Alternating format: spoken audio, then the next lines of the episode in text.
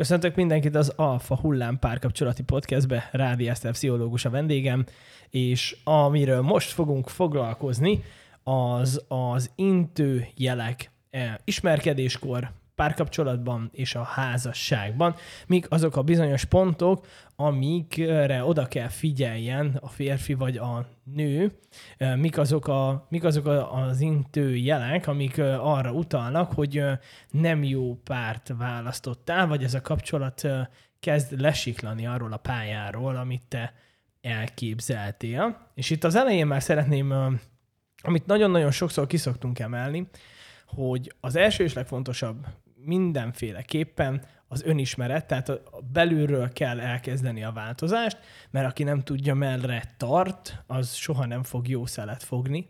És az is nagyon-nagyon-nagyon fontos, hogy, hogy ez az önismeret azért ez egy, ez egy dinamikus dolog, tehát hogy nem kőbevésve van, tehát hogy ez, az embernek belül ezt mindenféleképpen kicsikét lazábban kell kezelnie, de hogyha valaki azt látja az életében, hogy soha nem jön össze semmi, akkor egy talán érdemes egy kicsikét visszalassulni, és azzal foglalkozni jóval többet arányaiban, hogy milyen vagyok én, hova tartok, mik a céljaim, mi az, amit szeretnék látni az életemben, és akkor ehhez majd sokkal egyszerűbb lesz a későbbiekben találni egy párt, mert ugye azokat, amiket fel fogunk sorolni, azok teljesen értéktelenek abban az akkor, a, hogyha egy olyan ember hallja ezeket, akinek semmilyen elképzelése nincsen önmagáról, a világról, és arról, hogy mondjuk párkapcsolatban, házasságban hogy képzeli el az életét.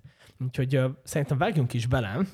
A, én azt gondolom, hogy a, az egy elég jó struktúra lenne, hogy én a lányokra, nőkre próbálnék majd reflektálni, hogy férfiként mi az, amit észre kell venni, te pedig a, te pedig a férfiakra reflektálnál majd, Jó. hogy a lányoknak mik azok az intőjelek. És amúgy ezt szerintem az elején ki kell emelni, hogy nem minden dolog lesz mindenkinek intőjel.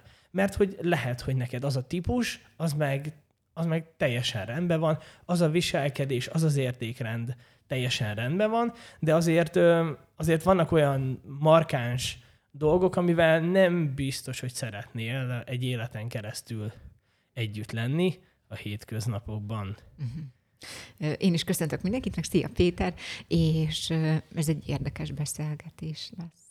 Ugye ezek a red flagek, ezek a vörös zászlók, amik így ki vannak tűzve a kapcsolat elején, vagy a kapcsolat közben, vagy valamikor így találkozunk vele, vagy érezzük, hogy nincs valami rendben, és akkor mondjuk ezek így megállít, szeretnének parancsolni nekünk, de nem biztos, hogy hallgatunk, vagy észrevesszük őket, hogy hallgatunk rájuk.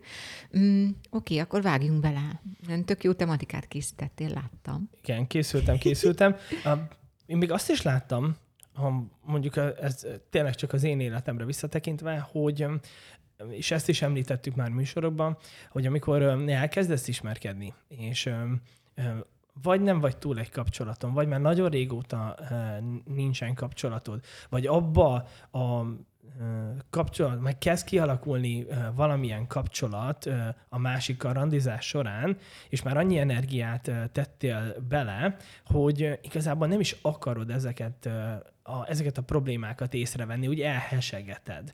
És szerintem nagyon-nagyon-nagyon fontos az, hogy amikor elkezdesz már ismerkedni, relatíve egy lenyugodt, békés jellemmel, lélekkel kezd az egészet el, mert hiába vagy bármennyire is tudatos, ha már annyira nagyon ki vagy éhezve az érintésre, a párkapcsolatra, az emberi társaságra, hogyha mondjuk olyan szinten megélted már a mély magányt, hogy ebből szeretnél kitörni, akkor nagyon-nagyon sokszor félrenézel olyan problémák felett, amik amúgy meg kritikusak lesznek a későbbiekben, és a későbbiekben már mikor kialakul egyfajta rutin az életbe, akkor ezeket már nem fogod, nem fogod elviselni, és ezzel a legnagyobb probléma az, hogy az ő idejét és a saját idődet is vesztegeted.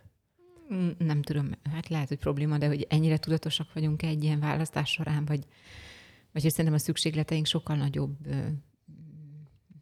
nagyobb urak rajtunk. Tehát amikor mondjuk azt érezzük, hogy már nagyon kéne valaki, akivel jó beszélgetni, vagy nagyon kéne valaki, akivel lehet utazni, vagy nagyon kéne valaki, aki egyáltalán csak így együtt vagyunk, és akkor valakihez lehet tartozni, hogy elképzelhető az, hogy mondjuk sok mindenen átsiklik a, a, a tehát, hogy így átsiklunk, vagy éppen egyszerűen csak is nem is veszük észre, vagy mondjuk maga a szerelem is olyan, hogy beleszeretünk valakibe, és így nem látunk egy csomó mindent belőle.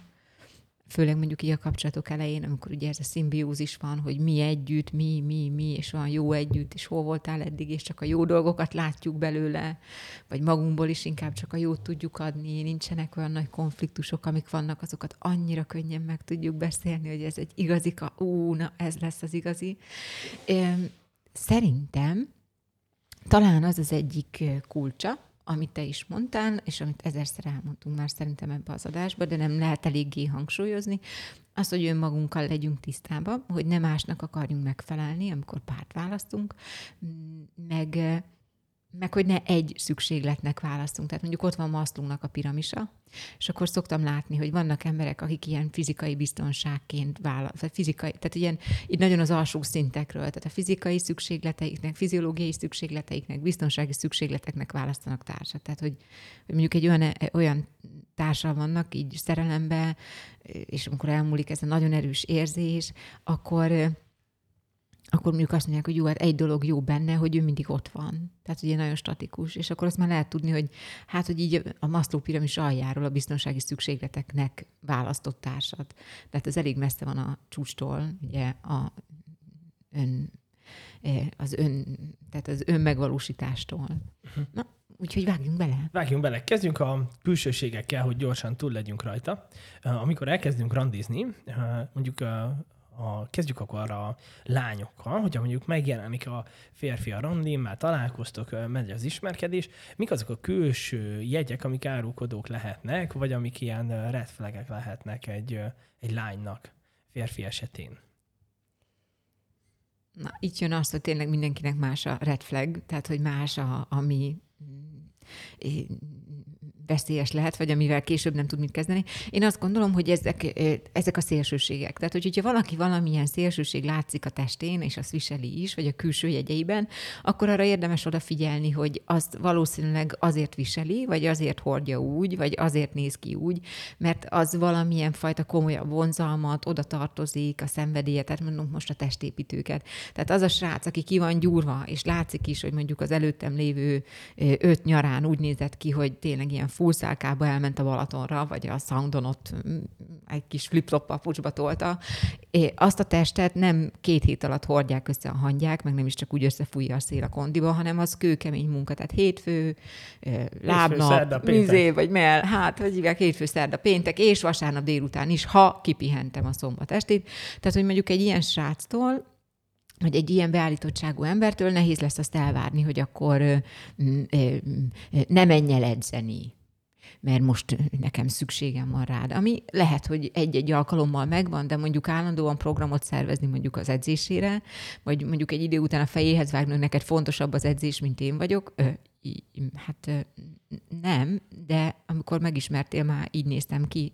Tehát, hogy például ez, hogy szerintem az, hogy milyen valakinek milyen a fizikuma, az, az is elárulja általában, hogy arra, azzal mennyi időt tölt. Tehát lehet ez ilyen red flag így külsőleg, hogy valakinek valami fontos, például fontos a kondi, vagy aki nagyon pöpecül néz ki, tehát mindig vasaltan jön, rendben van, jó illata van, nagyon odafigyel arra, hogy fogsejmezzen mondjuk ebéd előtt, után, és teljesen a higiéniája egy fontos dolog, mondjuk azzal nem biztos, hogy össze kell veszni, amikor mondjuk te már nem férsz be a fürdőszobába, mert annyi cucca van, és akkor de hát miért van ennyi? Én nem férek el, meg, tehát hogy mi kell ennyi ideig, több ideig készülsz, mint egy csaj?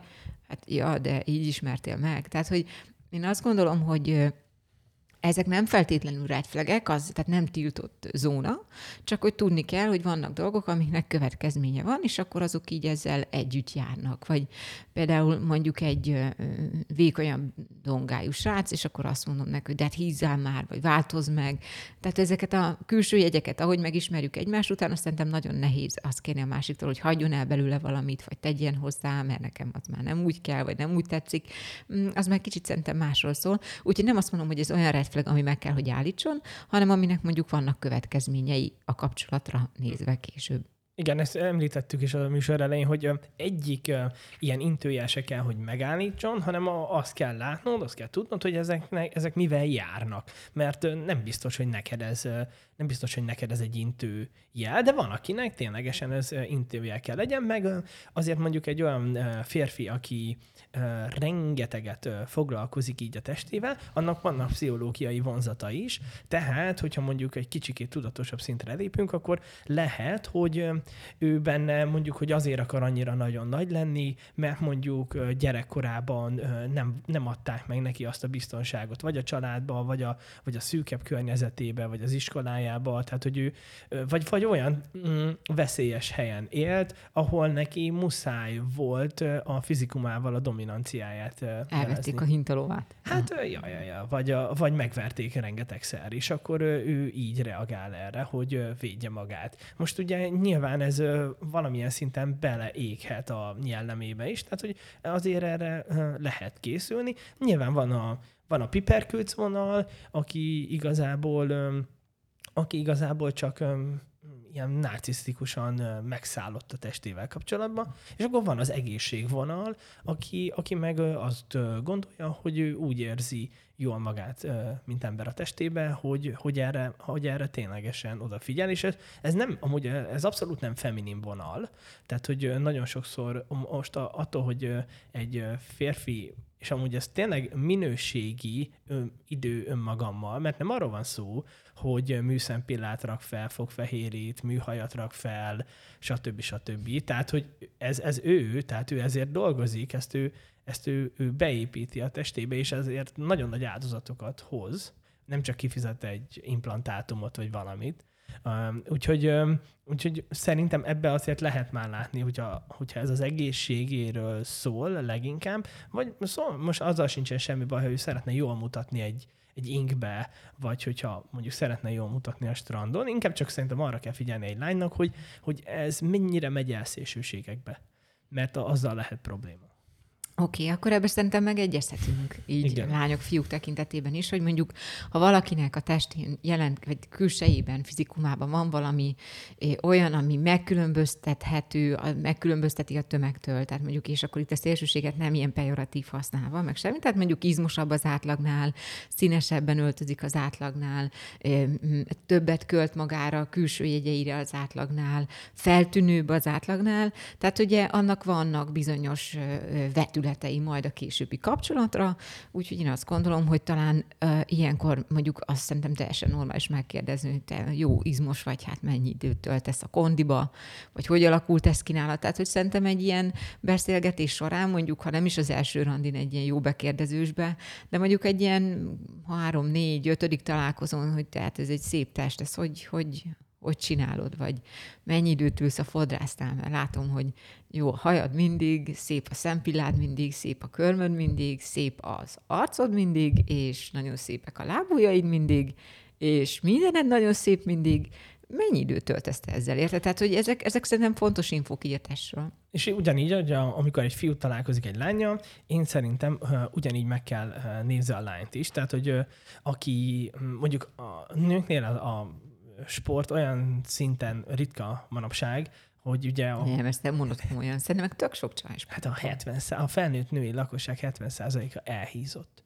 Tehát 10-ből 7 randin valószínűleg, hogy egy, hogy egy duci lányjal fogsz találkozni. 10-ből 7 randi. A 18-tól 42 éves nők. 45 húzzuk odáig. Ja. Nem tudom. Én még... Jó, de a te környezeted teljesen aha, más. Lehet. Tehát, hogy, hogy azért te is nagyon sokat szánsz magadra, olyan emberek, olyan, az az em, tehát hasonlatosakat vonzol magadhoz. Uh-huh. De hogyha így... Nem tudom, nekem ilyen furi, mert hogy ilyen, én nem, nem, nem látok annyira. Én ilyen nagyon jó, én nagyon szépen... Mikor volt utoljára strandon?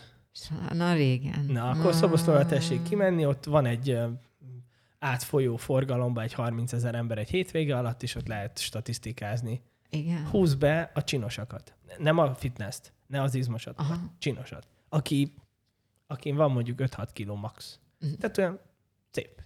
Szép, egészséges kinézetű. Na, Nagy, nagy kihívás őket. lesz. Jó, a, tehát ugyanígy uh, szerintem, hogyha uh, mondjuk, uh, és akkor én átveszem az elhízás vonalat, amit sokszor átszoktam. Igen, ez, ez neked tudom, be van Tehát, hogyha akadva. mondjuk egy olyan, te, hogyha te mondjuk sportolsz, és egy olyan lány jön, aki mondjuk abszolút nem. Amúgy nagyon sokszor az ugye kellemetlenül is jöhet le, mert hogy ó, hát te, te sportolsz, meg hogy te hogy figyelsz magadra, meg hogy izé, stb. De amúgy meg lehet, hogy e felett mondjuk igazából a hasonló, a hasonlóval oldódik nagyon-nagyon jól ilyen téren. Vannak extrém ellentétek, akik egy, együtt vannak, és a világ se érti, hogy hogy, de hogy azért... Mert olyan hasonlóságuk van, amit a világ nem ért. nem, de vagy nem valami, lát, igen. Vagy valami, de olyan belső, tehát valami olyan a kapcsolatban, valami olyan igényt elégítenek ki egymásnak, ez, ez szokott lenni nálam kérdés, hogy de akkor miért pont vele vagyok együtt, amikor olyan rossz? Mert még mindig van benne valami, ami nyereség. És nagyon fura, hogy milyen eh, dílek vannak, ilyen érzelmi szinten is. Tehát én azért szoktam javasolni az ilyen elakadt eh, eh, pároknál, vagy érzelmi életben elakadt pároknál, hogy eh, hogy menjenek el mondjuk egy családállításra, vagy valamelyik félnek, hogy nézze meg, hogy hol, mi van, mi az a, az, az üzlet, ami áll a kapcsolatban, hogy a sok veszekedés, a nehéz együttlétek, a, a látszólag totál más igények mellett, hogy mégis van valami kohézió, és ez ritkán pusztán csak a kémia. Igen, igen, Igen. igen. Tehát amikor mire utalhat az, hogyha valaki el van hízva? Mondjuk a pszichológiai részét nézzük, akkor nagyon sokszor ugye magával, a zsírral valaki védi magát. Tehát, hogy egy, egy ilyen kis zsírpáncélt nevezt, amúgy a zsír az ténylegesen szigeteli az elektromosságot is, és ugye a, nagyon sokszor ugye a, az embereknek maga a figyelme is egyfajta elektromos jel, és nagyon sokszor ugye az emberek így elszigetelik magukat a világtól.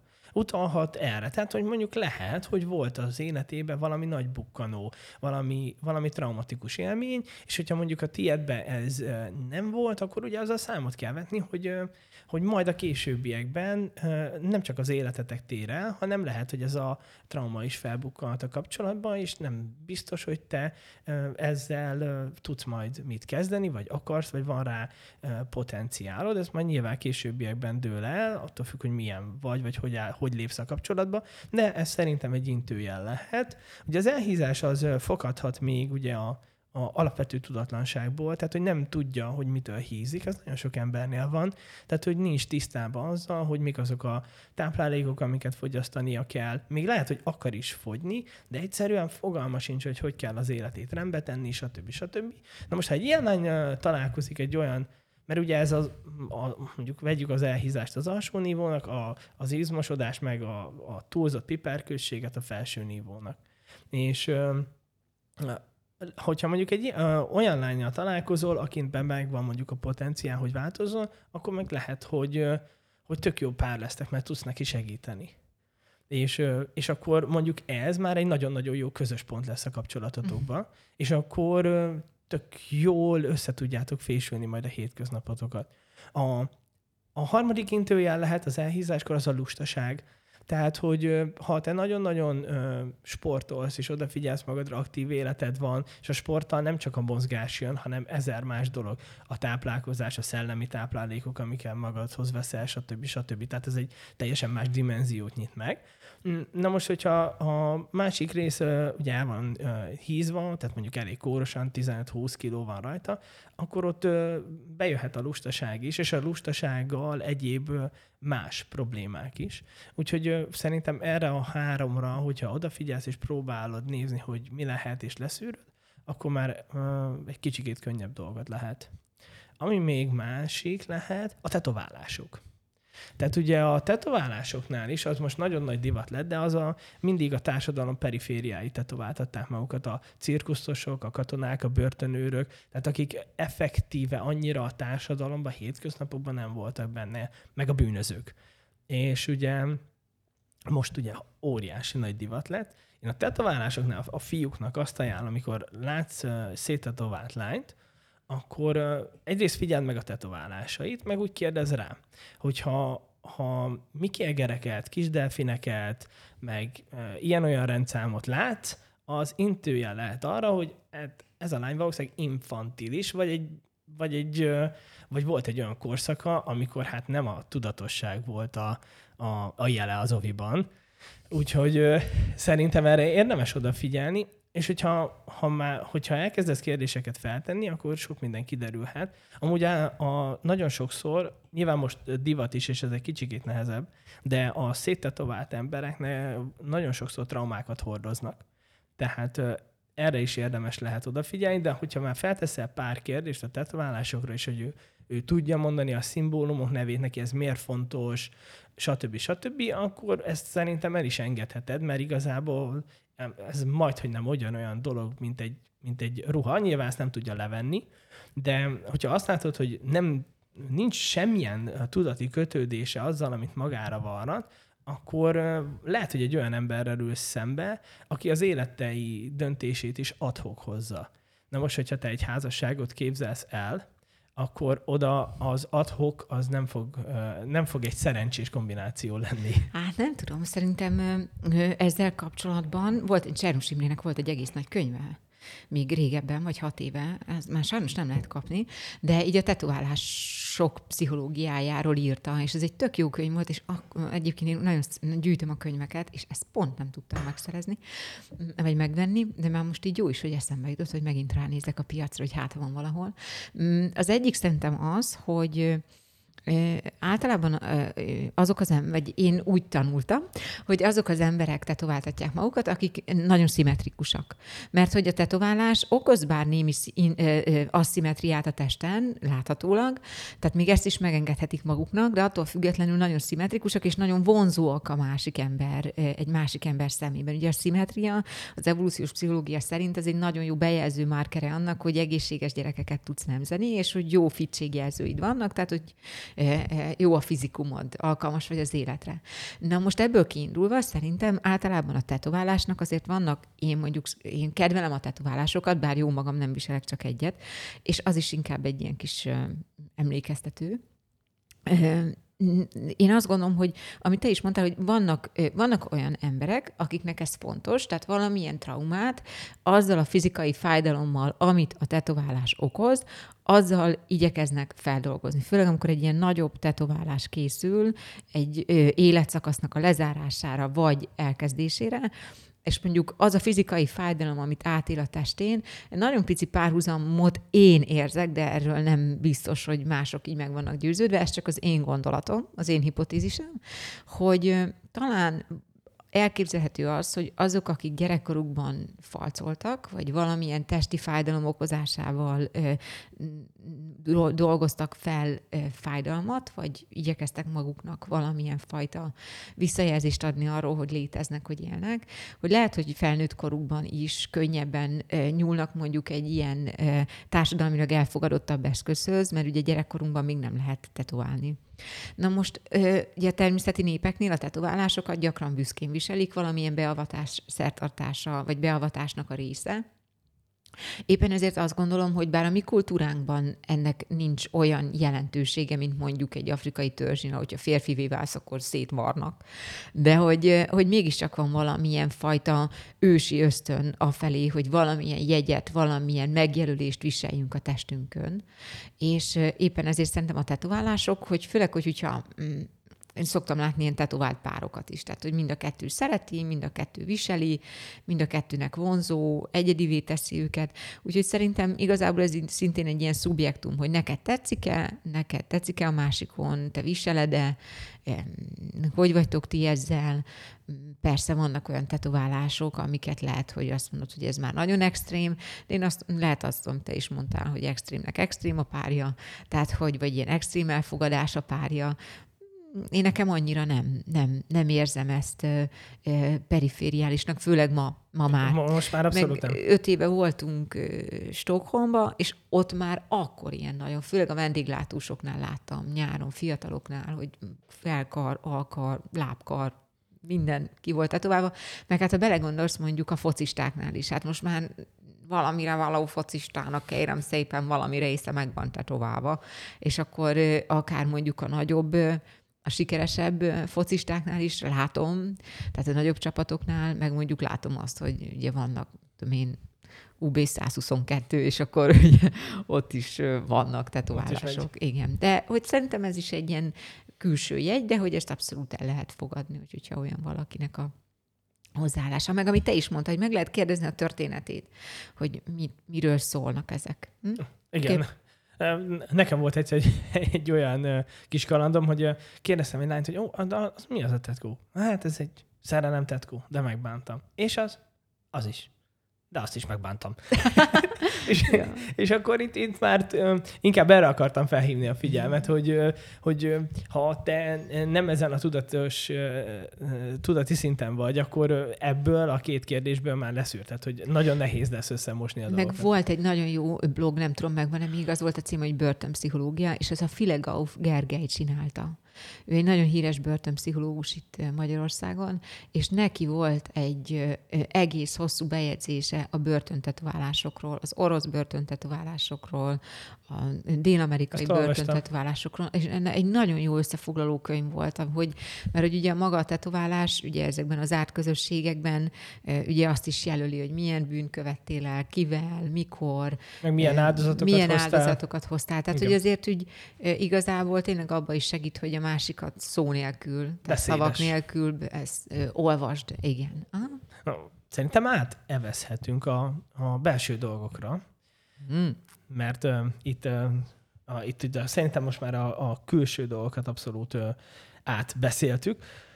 Amikor elkezdünk ismerkedni, nekem ugye én nagyon amatőr voltam, és akkor ez egyik barátom... Ne. De, de, de, de mindenki amatőr a kezdeteknél, és, és ezért is kell amúgy szerintem a, a férfiaknak olyan karizmatikus férfiakat keresni maguk köré, akik, akiktől tudnak tanulni, mert igen, a mhm. férfiak át fogják adni neked a, a tudásukat, de hogyha már csak megengedik, hogy, hogy nézd, hogy ott legyen a környezetükben, és hogyha ha, ha tényleg tudatosan figyelsz, akkor nagyon sokat tanulhatsz, és egy nálamnál sokkal tapasztaltabb randi guru mondta, hogy kérdeztem, hogy de te, ti miről szoktatok beszélgetni, amikor, amikor randizol? És mondja, hogy hát én rá szoktam kérdezni a családra. A családra? Hát mondom, én arra sosem mehetem. Szabad ilyet? Hát Persze, hát honnan fogod megtudni? Hát meg kell kérdezni, hogy milyen a kapcsolat az anyukájával, az apukájával, a testvéreivel, hogy érzi magát, stb. stb. Mondom, ilyen lehet? Persze, hogy lehet. Még, még segít is elmélyíteni a dolgot, vagy neked kiderül, hogy, hogy ez úgy nem okés. Ha, mi, mik azok a kérdések, vagy mik azok az uh, dolgok, amikre uh, oda kell figyelni, amikor a családról kezd el valaki beszélni? Na most ez megint csak az én gondolatom, hogy szerintem az egyik dolog, ami fontos, hogy hogy beszél a családjáról.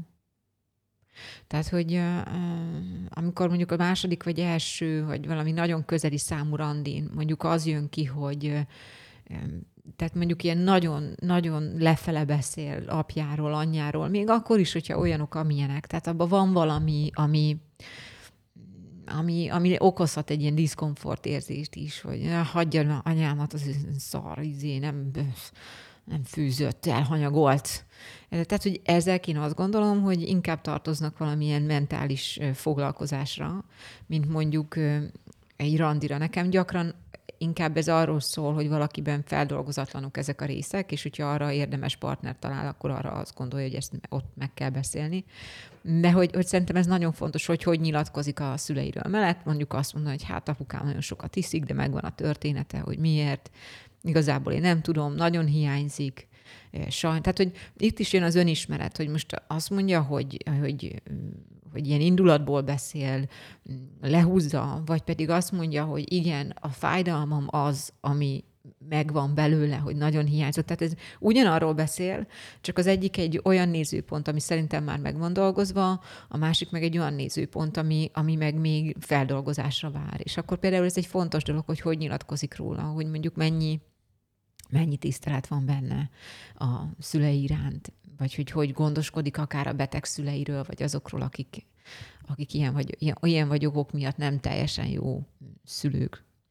Mm. Van az a, a busidók könyve, egy ilyen kis kicsike, és akkor abban emlékszem, volt egy ilyen, hogy a kis busiknak így tanították, hogy, hogy hogy a szülőkkel mindig tisztelettel kell bánni. Tehát tök mindegy, hogy milyenek, és akkor olyan, annyira tetszett, hogy le volt írva, hogy hogy a kis busiknak, hogy mondták, hogy busikák, hogy nem nagy kunst olyan szülőkkel tisztelettel bánni, akik rendesek voltak veled, tehát mondjuk gondoskodtak rólad, eljutattak jó helyekre, tanítattak, melletted állnak most is, mosolyognak rád, és rendesen viselkednek. Ezeknek a szülőknek könnyű tiszteletet adni. Tehát, hogy egy kis busi, ha egy ilyen szülei vannak, és tiszteletet ad nekik, az, az nem egy fontos, de nem egy nagy teljesítmény.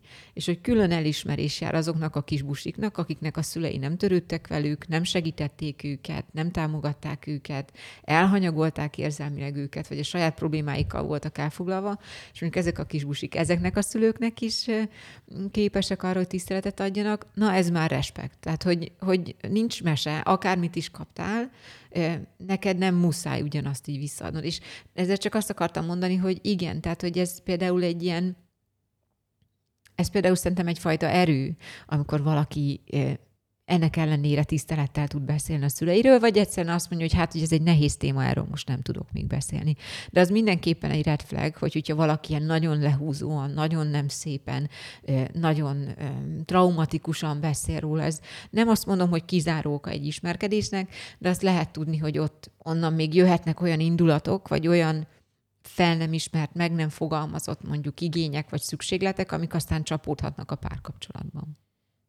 Igen, és most azért már nagyon-nagyon magas a vállások aránya, tehát hogy azért itt, a, ha felnőtt randizásokat nézzük, itt azért tízből öt randi valószínű, vagy biztos, hogy olyan lesz, ahol minimum elváltak a szülők. Tehát az a minimum, mert 50%-os a vállási arány, és 8 év körülbelül az átlag élettartama egy házasságnak. Tehát, hogy, hogy ez, ez, már, ez már tuti lesz, és Hmm. Igen, amúgy ez a legfontosabb, hogy az embert kell figyeld, mert a jelen potenciál számít. Tehát, hogy ő most a, a jelenben milyen, mert az, hogy most elváltak a szülei, vagy, vagy a múltban traumatizált, vagy stb., az egy, az egy dolog. De az, hogy ő ez, e, ebben milyen stációban van, az a legfontosabb, mert hogyha ha még mindig nyíltak a sebek, akkor lehet, hogy borzasztóan nehéz lesz neked, mondjuk akinek a szülei, egy olyan busi vagy, akinek a szülei teljesen rendben vannak, akkor hát egy teljesen új világ fog megnyílni előtted, és lehet, hogy neked nincs meg az energiád és a kompetenciád sem arra, hogy mondjuk azt a fiút vagy lányt gyógyítsd, vagy, vagy, vagy helyén kezeld, stb. stb. Vagy beilleszd egyáltalán az életedbe. Na hát igen, például ez is egy ilyen red flag szerintem, hogy hogyha valaki így, tehát hogyha valakinek a terapeutája kezdesz lenni egy párkapcsolatban, mondjuk ez a, neked is egy red flag, hogy mit keresel egy terapeuta szerepbe, tehát állandóan másikat vigasztalod, támogatod, tehát hogy, hogy, hogy egy párkapcsolatban párként kell viselkedni. Azért ez a neve a terápiás kapcsolatban, meg van egy terapeuta, meg egy kliens, és akkor ott meg úgy kell, úgy viselkedünk. Tehát egy párkapcsolatban szerintem oké, okay, támogathatjuk egymást, de nem a végtelenségig. Meg így felborult talán az adok-kapok egyensúlya is. Úgyhogy szerintem ez is egy ilyen kommunikációs red, red flag, hogy hogyha egyszer csak azon veszem észre magam, hogy ja, amúgy én full támogató vagyok. Tehát, hogy én, én, én vagyok a pro, mindig én, és támogatom, mondjad, mondjad. De és akkor magunkról már nem tudunk beszélni, mert állandóan a te problémáidról vagyunk, vagyunk elfoglalva, hogy, hogy, hogy neked hol fáj, mit mondott apád, hogy mondta. Tehát, hogy persze meg kell hallgatni, nagyon fontos, hogy a másik tudja, hogy én mellette állok, de ez nem emészhet, tehát ez nem lehet a párkapcsolatunk. Így van. Hogy így én van. egy, egy ilyen, ilyen vagyok. Hát mert ott meg ezt minden nap hallgatni, nem jó. és ráadásul ugye, ha valaki nem tud valamit feldolgozni, az, és ez a seb nagyon fáj, akkor ezt minden nap mondani fogja folyamatosan, folyamatosan. Tehát igen, érdemes erre figyelni. Haladjunk tovább. A barátokról való beszélgetés mi lehet a, mik lehetnek azok a sarkalatos pontok, amire figyelnie kell, vagy figyelni kell, amikor ugye a, vagy a, nem csak a barátairól beszél, hanem amikor találkozol mondjuk már a barátaival. Ugye ez már nem a randi rész, hanem már talán a párkapcsolati rész. Mert sokszor szokták mondani, hogy ugye a barátok, hogy az, a, a, akik körülvesznek téged öt ember, annak mondjuk egy, egy keresztmetszete tudsz lenni, vagy nagyon-nagyon nagy hatással van rád. És amikor szerintem megnézed például férfiként egy lánynak a barátnőit, hogyha mondjuk te egy már szeretnél majd a belátható időn belül családot, házasodni, stb. És hogy mondjuk azt látod, hogy amúgy normálisnak tűnik ez a lány, de hogy a, a barátnői azok még mindig satura isszák magukat a bulin, mindegyik instakanca, nyomatja, nyomatja magáról a fotókat, a elképesztő mennyiségű smink, műhaj, minden mű, minden mű, ráadásul mondjuk a tudatosság csúcsán sincsenek, akkor, akkor ez szerintem intőjel lehet mindenféleképpen. Mm, hát most egy kicsit visszakanyarodtunk az elejére a külsőségekhez. Nem tudom, te szerintem a barátságoknál nem is biztos, hogy a külső a számít, vagy hogy, hogy az a lényeg, hanem inkább az, hogy akivel együtt vagyok, annak egyáltalán vannak-e barátai. Tehát, hogy szerintem ez nagyon fontos. Tehát mondjuk attól ö, színes ö, és zajló társasági életet várni, akinek amikor megismerkedtünk, akkor sem nagyon hallottuk, hogy Péterrel elmentem, Zsuzsával voltam, most beülünk a lányokkal fagyizni, elmegyünk vacsorázni, most két napra elutazok, mint én, egy baráti összejövetelre, tehát hogy akitől ilyet nem hallunk az elején, azt utána elég nehéz lesz mondjuk egy társasági életbe bevezetni, vagy, vagy gyere, éljünk társaságért, hogy dús, nagy társaság. Biztos lehet, hogy van ilyen, én ritkán találkozom azzal, hogy ez így át tud fordulni, lehet, hogy valami titkos igényt ki tudunk elégíteni, de az biztos, hogy erre oda kell figyelni, hogy vannak-e egyáltalán barátok, azokkal milyen kapcsolatot ápol, tehát mondjuk mennyire fontosak ezek a barátságok. Tehát mondjuk akiről tudom, hogy olyan, hogy évfélkor a barátja hívja, hogy mit tudom én, elakadtam Mike Pércsnél, gyere már gumival, és ő felkel és elmegy, vagy mondjuk ilyen történeteket is elmesél, hogy neki az a szuper képessége, hogy ő bármikor mozdítható a barátainak, akkor mondjuk őtől nehéz lesz olyat várni, hogy, hogy miért kezd fel, miért mész már megint, mi, mi már megint a barátodért, mert gyere hazafele. Tehát, hogy ha látom, hogy fontosak neki ezek a kapcsolatok, akkor, akkor fontosak lesznek akkor is, amikor mi együtt vagyunk. És ez így mm, Hát igen, az elén elég hátulról jövő szokott lenni, amikor te olyan sokat adsz, ő meg nem ad bele semmit, tehát hogy így nyitogatni a másik szemét. Lehet mondjuk beszélgetni erről, hogy ő egyensúlyba érzi -e a kapcsolatot, de mondjuk ilyen kijelentéseket tenni, hogy én azt látom, hogy Hát, tehát ez gyakran bántó is, meg sértő is lehet szerintem. Tehát a barátokkal kapcsolatban én inkább azt gondolom, hogy eh, nem ismerjük a barátságoknak a történetét, érdemes nyitottan közelíteni a barátokhoz, mert ha azok igazi barátok, akkor úgy fogják gondolni, hogy mi is barátkozhatunk. Egyébként erre, mm, erre lehetne mondjuk egy adást is alapozni, hogy mi van az ilyen, az olyan barátságokkal, amikor mondjuk nekem van egy jó srác barátom, akivel tényleg már túl vagyunk azon, hogy most együtt leszünk, nem leszünk, szexelünk, nem szexelünk, aztán jön egy szerelem, aki viszont nem biztos, hogy érti, tudja ennek a barátságnak a történetét, és hogy össze lehet-e hozni mondjuk ilyen ellentétes nemű barátokat a párunkkal. Tehát, hogy érted, tehát, hogy ezt, hogy, hogy ha nekem fontos egy barátság, még akkor is, hogyha már az egy leharcolt szerelem, ami átalakult barátságá, hogy az, az kiállja mondjuk egy párkapcsolatnak a próbáját. Szerintem ez is nagyon fontos dolog, hogy a barátaink valahol mégiscsak az életünk részei, én nagyon fontosnak tartom a barátokat. Én azt gondolom, hogy a barátság, vagy a barátok azok a választott családunk gyakran. És igen, hogy kell lennie benne valamilyen tudatosságnak, hogy, hogy vele szeretek lenni, jó az időt tölteni, fontos a véleménye, jó vele megbeszélni dolgokat.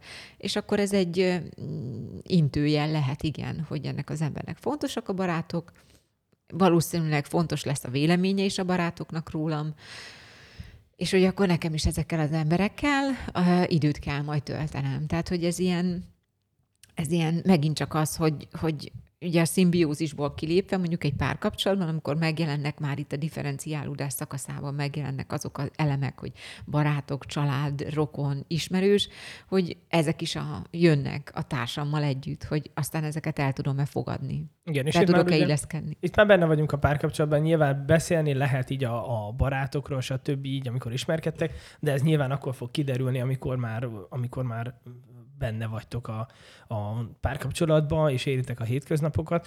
Szerintem igen, arra, arra is oda kell figyelni, hogyha te egy zárkózott ember vagy, nem nagyon barátkozol, vagy ilyen nagyon-nagyon távolságtartó, amit egy, egy évben egyszer-kétszer felhívod, mondjuk a barátodat, és akkor ennyi elég, akkor nem biztos, hogy egy olyan, mellett, olyan ember mellett van helyed, aki, aki meg ténylegesen minden héten főzőcske, megyünk, stb. gyere, vinne téged is, de te nem vagy annyira kimozduló, és szerintem erre érdemes odafigyelni, Igen. mert később konfliktus lehet.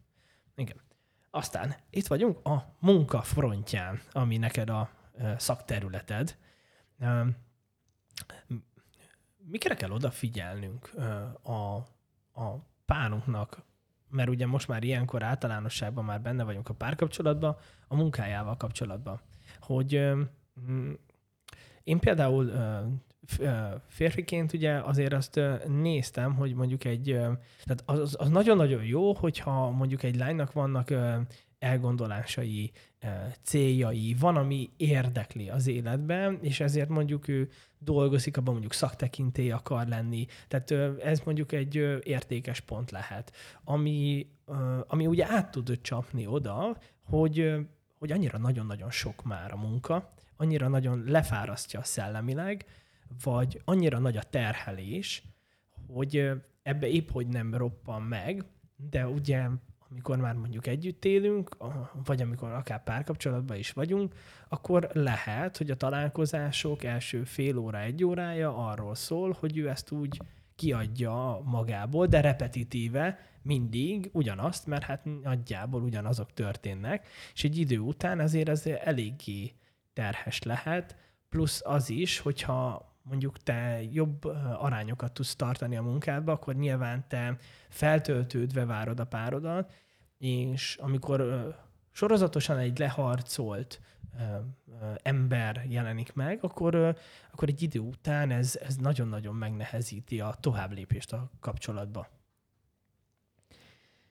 Hmm, szerintem, amit elmondtál, az teljesen oké. Okay. Tehát, hogy ez egy ilyen fontos dolog, hogy odafigyeljünk erre. A másik az, hogy mondjuk így a kapcsolatok, mondjuk ugye a randizásnál, ugye ilyen red flag, hogy egyrészt, hogy mennyit tölt a munkájával. Tehát, hogy amikor mondjuk látod, hogy nagyon nehéz vele találkozni, mert mindig dolgozik, vagy mert olyan munkaköre van, vagy éppen, éppen olyan projektben vannak, amiben mindig, mindig menni kell, csinálni kell. Tehát, hogy ezt lehet látni, hogy valószínűleg a, tehát, hogy, hogy ő így, így, így működik. Tehát ugye itt az egyik is, talán ezt majd záró mondatnak még egyszer meg is ismétlem, de ide pont illik, meg eszembe is jutott, hogy az egyik eh, red flag az így belül kell, hogy legyen, szerintem így állandó, egy ilyen kis eh, Eszter, vagy valaki mindig így integetnie kell, hogy, hogy, eh, hogy meg, megváltoztatni a másikat, vagy arra gondolni, majd én megváltoztatom. Tehát, hogy ez egy ilyen, egy ilyen öngól. Vagy majd megváltozik, majd meglátod, családja lesz, gyereke lesz, majd megszeret, megváltozik. Hát lehet, hogy így lesz, de hogy erre alapozni szerintem nem lehet, mert ez egy jóslás, amit, mint tudjuk, már perzsa uralkodók is rámentek egy birodalommal. Tehát, hogy mondjuk azt, hogy hogy dolgozik, azt így tudomásul kell venni, hogyha valaki sokat dolgozik, leharcoltan jön haza, el lehet mondani a gondolatainkat, vagy meg lehet kérdezni, hogy figyelj, van erről egy véleményem, hogy ezt elmondhatom-e. Persze, mondd el nyugodtan, ezt el lehet mondani, de azt várni, hogy a másik majd megváltozik azért, mert én így, így azt így nehéz küldetés. Persze nagyon jó, hogy, hogyha így van, és mondjuk az, egy, az meg egy zöld zászló, hogy, hogyha azt mondom, hogy én szeretnék vele több időt tölteni, és hogy, hogyha tudod úgy alakítani a munkádat, hogy mondjuk bár csak négyig dolgozol, de mindig eddig hatkor jöttél haza, és a túlórádat se fizetik, és mondjuk, hogy hogyha mm, én most itthon várlak, és akkor mondjuk egy picit összébb tudod húzni a feladatokat, akkor az tök jó lenne már ötkor jönnél, és akkor el tudnánk menni ötkor valamerre, mert az elképzelhető, hogy valakinek kereteket ad mondjuk azt, hogy a magánélete rendeződik, és van valaki, akivel aztán a magánéletében is tud együtt lenni, és akkor menni jobbra-balra, és mondjuk, mondjuk tudatosabban rendezi a napját a munkában. Ezt el tudom képzelni, hogy ez egy ilyen jó hatás, de a red flag inkább szerintem ennek szól, hogy kinek meddig tart a munkaidő, abba mennyi effortot tesz bele, mondjuk érzem-e azt, hogy a munkájára hivatkozva lemondja a randikat, vagy, vagy érzem, hogy így visszább szorulok, akkor lehet azt mondani, hogy ez egy nagyon kedves srác, nagyon kedves lány, de, de nem a párkapcsolat a prioritás neki, és valószínűleg amúgy sem lesz az most ebben az életszakaszában.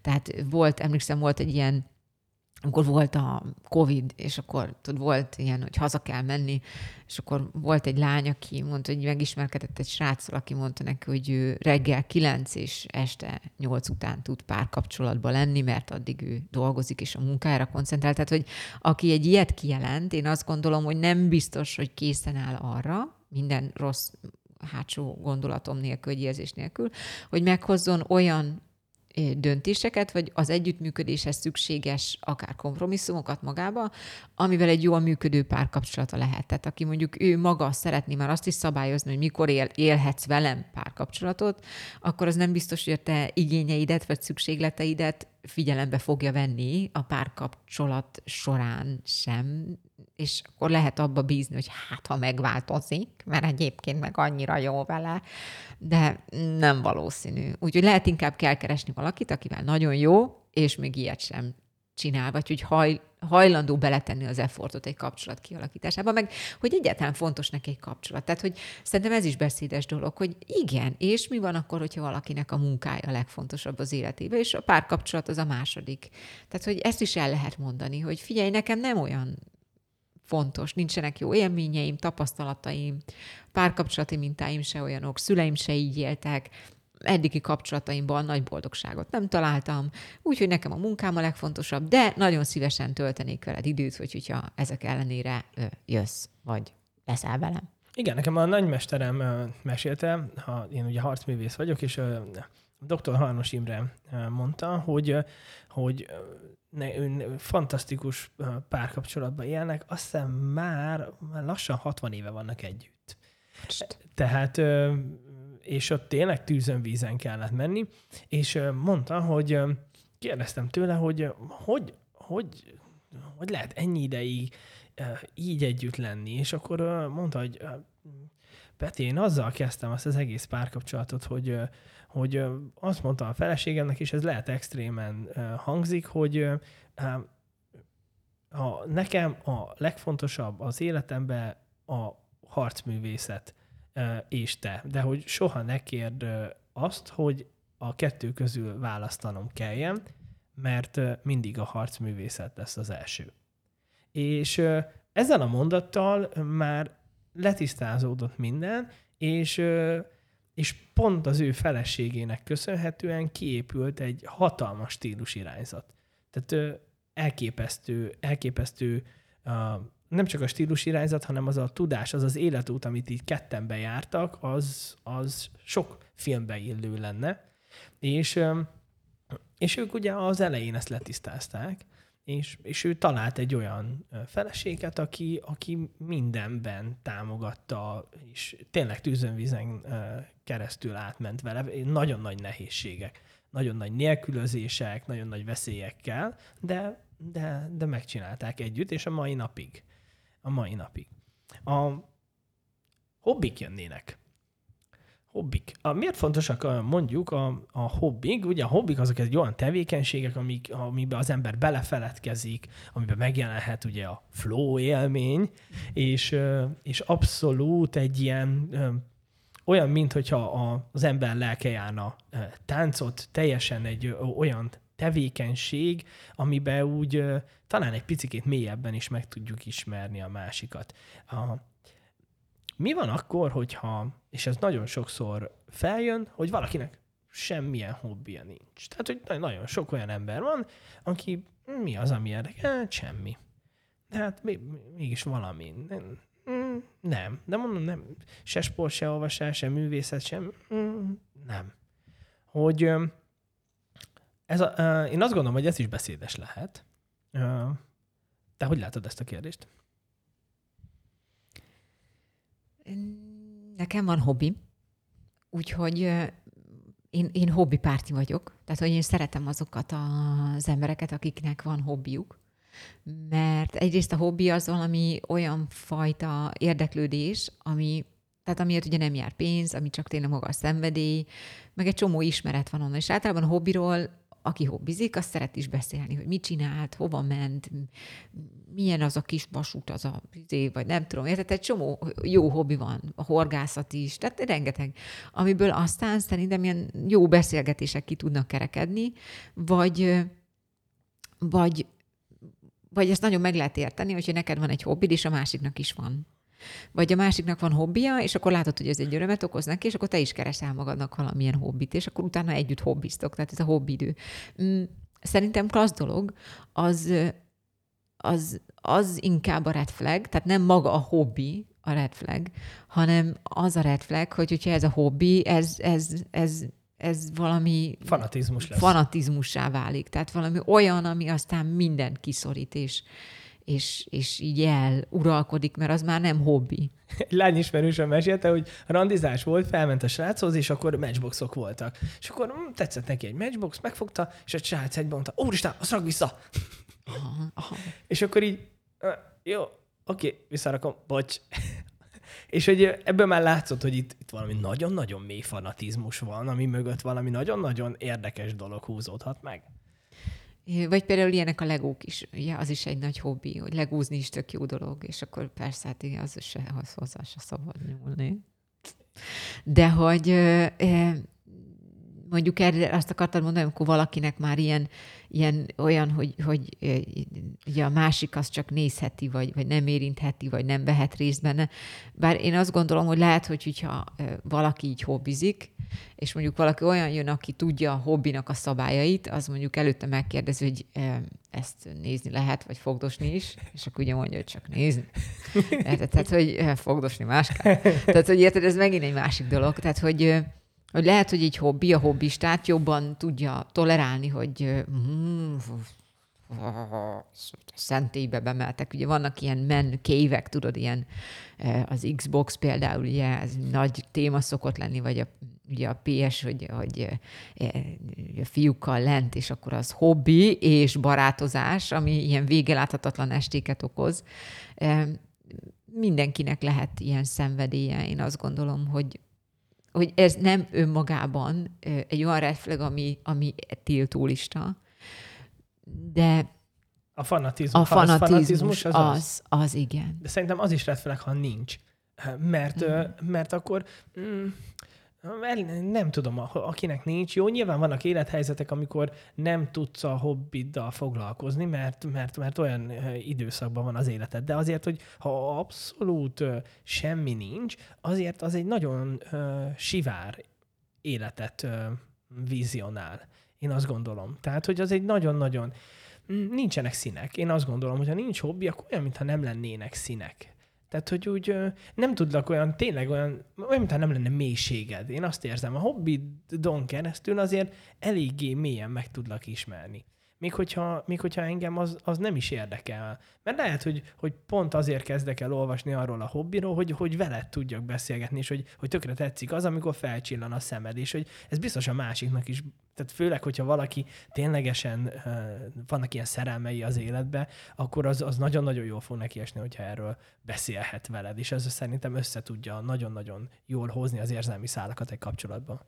Igen. Úgyhogy ez ö, a hobbi azt szerintem önmagában nem, nem, nem probléma. Inkább a, a, a mennyisége az, ami, ami, amit érdemes átgondolni, hogy, hogy akkor ezt most én tudom-e támogatni, vagy sem.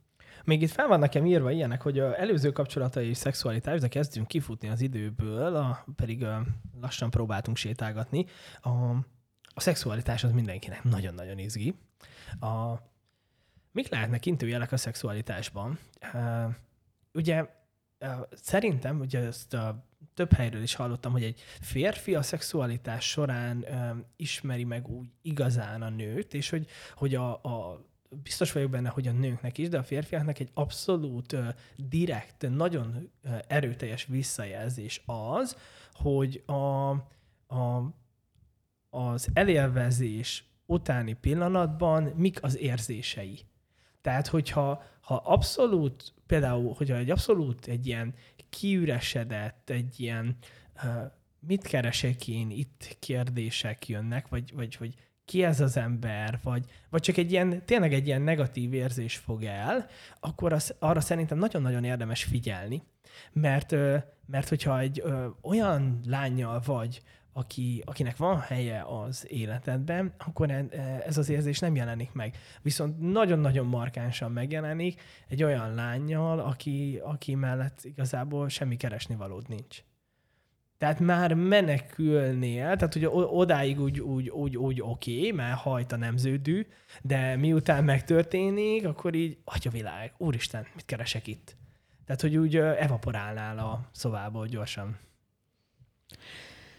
Hát ez szerintem nem tudom, hogy red flag -e. Ez lehet, hogy csak egy természetes állapot, hogy valakitől tudok-e többet, vagy szeretnék-e többet, jól esik-e a közelsége, vagy sem. Inkább ilyen szexuális rettegeknek nekem, én azokat mondanám, amikor mondjuk valaki tartósan nem veszi figyelembe a te szexuális igényeidet.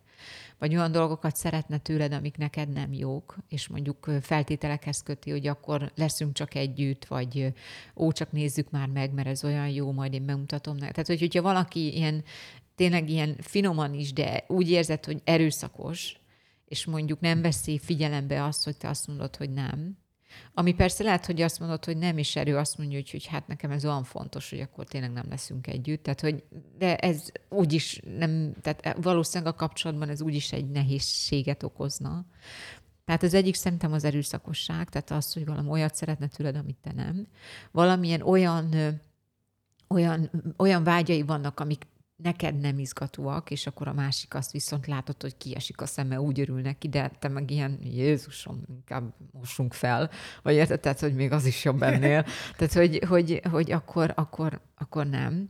A másik az, amikor mondjuk tudod, hogy mondjuk el is mondja, hogy neki a nőkben az, hogy nem tudom én hányat volt már eddig, és párkapcsolatai mellett is voltak párkapcsolatai, és azok mellett is voltak párkapcsolatai, tehát akkor valószínűleg nem te leszel az, aki megváltoztatod ezeket, tehát, de ettől még lehet valakivel együtt lenni, csak nem kell meglepődni a következményeken. És talán még ilyen red flag nem is tudom. De talán ez a két legfontosabb red hogy milyenek az előző viszonyai, milyenek a most a vágyai, vagy hogy mik, mik, mik azok, hogy egyeztek-e, tehát hasonló-e mondjuk az étvágy, hasonló-e mondjuk az igény, hasonló-e az érdeklődési kör szexuálisan, vagy például akár mondjuk ez is, hogy mennyire lehet vele nyíltan beszélgetni erről. Mert vannak párok, akik ilyen nagyon kellemesen elbeszélgetnek erről, és mi sem természetesebb ennél. Aztán vannak párok, ahol az egyik beszélne róla, a másik meg, oj, hagyjál már, erről nem kell beszélni. És akkor mondjuk ez lehet egy ideig elfogadott, de aztán lehetnek olyan dolgok, amikről igenis, hogy mondjuk te miért nem szexelsz velem, miért nem vagyunk többet együtt, mi a baj. Tehát, hogy ugye ezekről, ha nem tudnak beszélni, akkor talán itt jön egy ilyen nagy-nagy-nagy-nagy-nagy-nagy-nagy red flag, vagy ilyen vörös zászló az összes témával kapcsolatban. Tehát, hogy lehet-e a másikkal beszélni erről? Mert hogy, hogyha azt látod, hogy így néz rád ilyen üveges csirke szemekkel, te meg teszed fel a kérdéseket, hogy de válaszolj már. Válaszolj már, bazd meg, érted? Tehát, és akkor így mondj már valamit. Vagy már nem is mondasz semmit, csak így nézed, hogy mikor hagyja abba a, a monoton nézést, az, az egy red flag.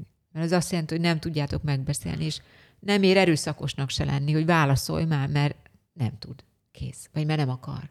Uh-huh. És akkor ott egy red flag, hogy ezzel az emberrel én nem tudom megbeszélni az igényeimet. Se az, hogy hogy nézel ki, se azt, hogy milyenek a hobbiaid, se azt, hogy milyenek a barátaid. Van egy ilyen bolykottálás, passzív-agresszív viselkedés, tök mindegy, minek hívjuk. Vele nem lehet megbeszélni. És ha neked fontos a megbeszélés, akkor nem biztos, hogy ő lesz az embered, vagy az asszonyod.